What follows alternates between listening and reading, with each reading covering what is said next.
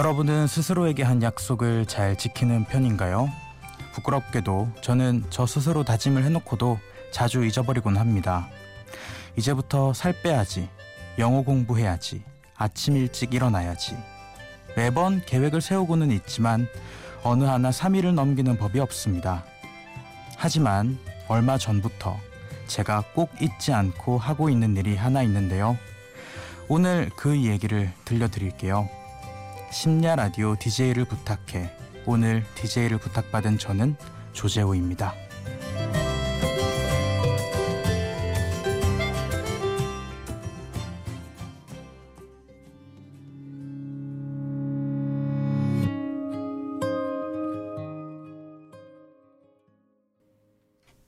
첫 곡으로 사람 또 사람의 우주라는 곡을 듣고 오셨습니다. 안녕하세요 청취자 여러분 조재우입니다. 저는 항상 남에게 제 자신을 소개하는 일이 참 힘들었어요. 저를 수식하는 말들은 기껏해야 무슨 학교, 몇 학년 몇 반 정도였죠. 그런데 얼마 전부터 저는 저를 소개하는 일이 재밌어졌습니다. 저는 사실 직업이 라디오 DJ거든요. 저는 라또의 밴드 뮤직이라는 작은 방송국을 운영하면서 라디오 방송을 하고 있습니다. 라또의 밴드 뮤직은 인디 음악을 주로 소개하고 또 나누는 방송국이에요. 노래를 한 곡 더 듣고 와서 제 이야기 조금 더 들려드릴게요. 제가 정말 좋아하는 여성 싱어송라이터 심규선 씨의 달과 육펜스 듣고 올게요. 달빛에 비친 유리창도 이렇게 반짝이지는 미모도 출중하시고 노래도 정말 잘하시는 갓규선 심규선님의 달과 육펜스 듣고 오셨습니다. 앞서 제가 운영하는 라디오 방송국 얘기를 했는데요. 라또의 밴드 뮤직은 주로 인디 음악을 소개하는 라디오예요. 인디 음악이란 영어 independent에서 따온 말인데요.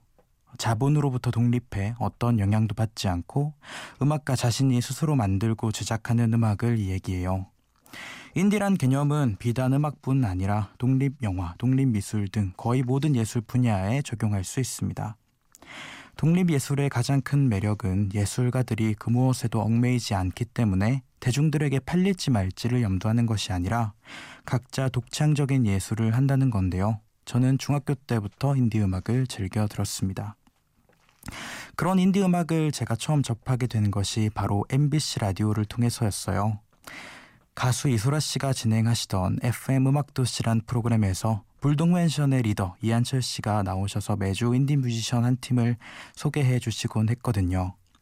그때부터 관심을 갖고 찾아 듣기 시작했죠. 당시 전 지방에 살아서 인디밴드 공연은 구경조차 할 수 없었는데 인디 음악에 대한 갈증을 풀기엔 라디오가 저에겐 정말 소중한 매체였어요.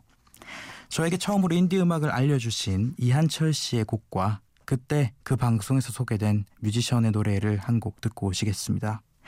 이한철의 솔로 앨범 작은 방에 수록된 사랑이라는 곡과 달빛 요정 역전 말로 홈런의 어디서 어떻게 언제쯤 얼마나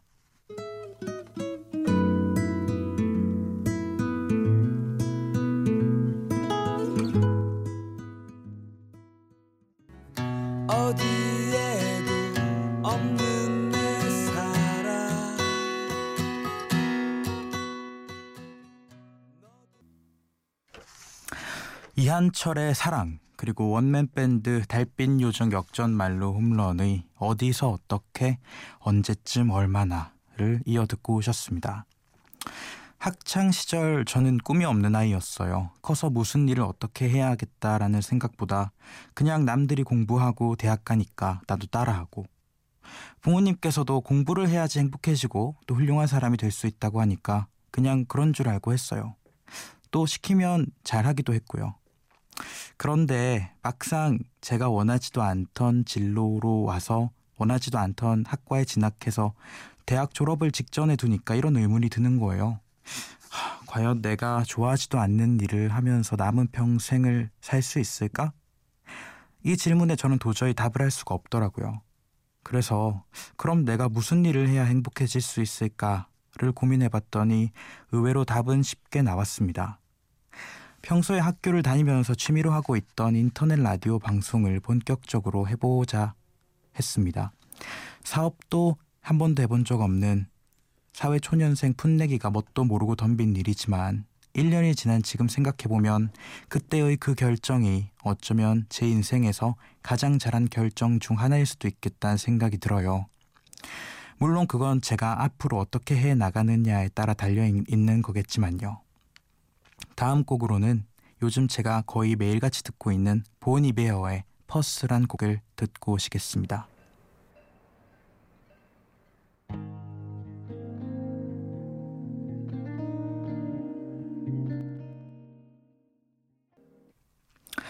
본 이베어의 퍼스 듣고 오셨습니다. 여러분은 지금 심야 라디오 DJ를 부탁해를 청취하시고 계시고요. 저는 오늘의 DJ 조재우입니다. 처음 라또의 밴드 뮤직을 시작해야지 하고 마음먹었을 때 가장 걱정했던 게 바로 부모님의 반응이었어요. 앞서 말씀드렸다시피 저희 부모님은 많은 부모님들이 그렇듯 저에게 공부를 하라고 가르치셨거든요. 공부만이 살 길이라고요. 제가 부모님한테 가서 어머니, 아버지, 저는 라디오 DJ를 할 거예요 라고 말하면 어떤 반응이 돌아올지 불보듯 뻔했습니다. 하지만 일단은 부딪혀보자라는 마음으로 잔뜩 긴장하고 집에 내려갔었는데요. 놀랍게도 부모님의 반응은 제가 예상한 반응과 정반대였어요. 네가 진정으로 하고 싶은 일이라면 응원하고 최선을 다해 도와주시겠다고 하시더라고요. 저는 정신 나갔냐고 엄청나게 꾸중 들을 줄만 알았는데 격려와 응원을 받으니 도리어 어안이 벙벙해지더라고요. 부모님의 이런 변함없는 지지는 그때부터 지금까지 무엇보다 큰 힘이 되고 있습니다. 얼마 전 우연한 기회로 신문에 한번 제 이야기가 실리게 되었는데 집에 내려왔더니 부모님께서 그 신문을 동네 편의점을 다니시며 50부나 사놓으셨더라고요. 저희 부모님 정말 귀엽죠? 이번에는 저희 어머니께서 좋아하시는 김광진의 편지란 곡과 강백수의 타임머신 이렇게 두 곡을 이어서 들려드릴게요.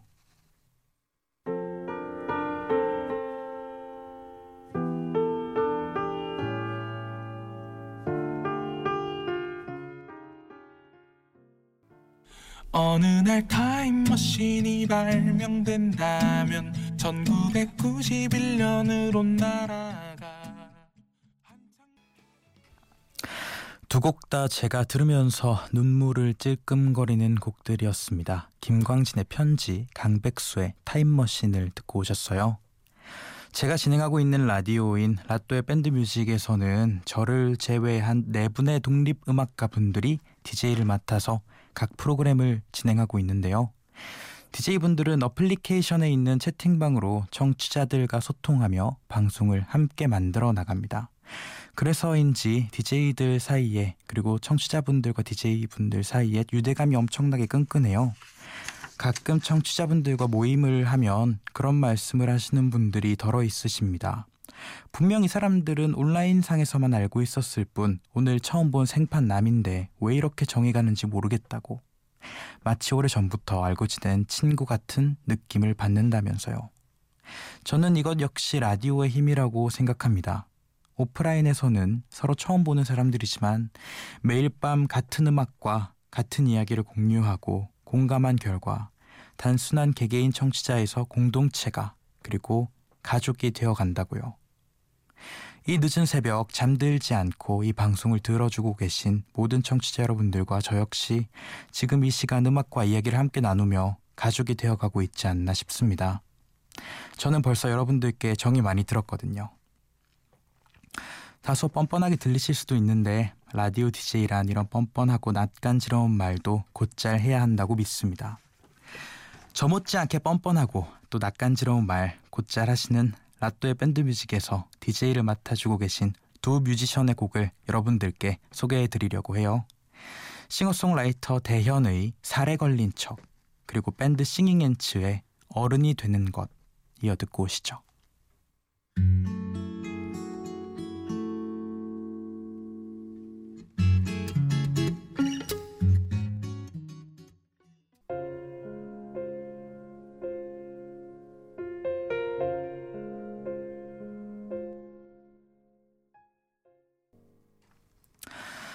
라또의 밴드 뮤직의 인기 DJ들이신 싱어송라이터 대현님의 살해 걸린 척 그리고 노래하는 개미들 싱잉앤츠의 어른이 되는 것 이어 듣고 오셨습니다. 여러분들은 라디오라고 하면 뭐가 제일 먼저 생각나세요? 음악? 혹은 DJ의 목소리? 저는 라디오를 떠올렸을 때 가장 먼저 약속이라는 단어가 생각납니다. TV와 다르게 라디오는 1년 365일 내내 그 자리에서 우릴 기다리고 있잖아요. 라디오의 이런 우직함이야말로 가장 큰 강점이라고 생각합니다. 제가 진행하고 있는 방송인 라또의 밴드 뮤직은 진행자가 작가, PD, DJ까지 모든 일을 혼자서 다 하게 됩니다. 그러다 보니 사실 매일 방송을 한다는 게 참 어렵더라고요. 저도 나가서 놀고 싶은 날도 있고, 아파서 쉬고 싶은 날도 있고, 혹은 정말 우울해서 눈물이 터져버릴 것 같은 날도 있는데, 라디오니까. 단 한 명이 듣더라도 라디오니까 정해진 시간이 되면 청취자를 기다리고 있어야 하니까요. 작년 12월이 생각나네요. 학업 때문에 방송을 한창 쉬다가 어플리케이션을 만들어 정식으로 방송을 시작한 지 막 1, 2주째 되던 때였어요. 남들은 대학교 4학년이라 취업 준비로 쉴 새 없이 달려가고 있는데 6개월 이상의 시간과 또 소형 중고차 한 대 값을 들인 방송에 듣는 사람이 겨우 두세 명밖에 안 되는 거예요. 비록 내색은 못했지만 매일 밤 방송 시간이었던 9시가 저에겐 너무너무 괴로운 시간이었습니다. 하지만 괴롭고 또 외면하고 싶더라도 매일매일 그 시간 그 자리에서 청취자 여러분들을 기다리니까 그 처음에 듣던 두세 명이 열 명이 되고 스무 명이 되고 또 서른 명이 되더라고요. 처음 보는 사람들이 음악과 이야기를 통해서 점차 하나의 공동체가 되어갔고 저는 더 이상 방송이 힘들지 않아졌습니다. 아직도 많이 부족하지만 저는 라디오에만 있는 약속의 힘을 믿어요. 노래 듣고 올게요. 이번에 듣고 오실 곡은 밴드 보이의 Ever Ever란 곡과 싱어송라이터 권나무님의 이건 편협한 사고라는 곡입니다. 보이의 Ever Ever는 제가 가장 좋아하는 여성 보컬리스트이신 가을방학의 개피님께서 객원 보컬로 참여한 곡이에요. 이 곡은 방송에서 소개할 때마다 많은 청취자분들께서 좋아해 주시는 곡입니다. 요즘 제가 가장 많이 듣고 있는 뮤지션인 권나무님께서는 얼마 전에 새 앨범을 내신 포크 뮤지션이신데요. 이번에 제가 준비해온 곡은 1집 앨범에 수록된 곡입니다. 통기태 한 대와 기교 없는 보컬이지만 어떤 화려하게 지장한 음악들보다도 더 제 귀를 이끄는 그의 음악을 듣고 오시죠. 창문을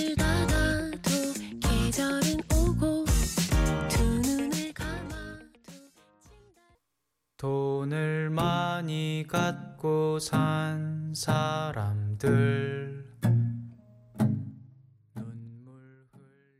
언제든 내게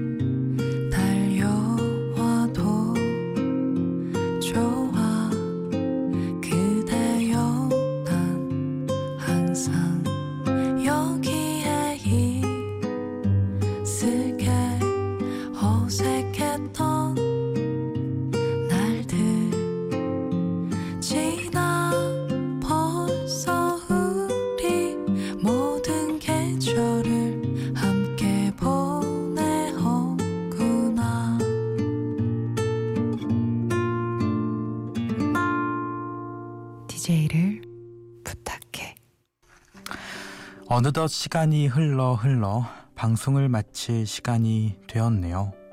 이렇게 늦은 밤까지 제 이야기 들어주셔서 너무너무 감사합니다. 마지막 곡으로 리차드 파커스의 자러 간다라는 곡을 준비해 왔어요.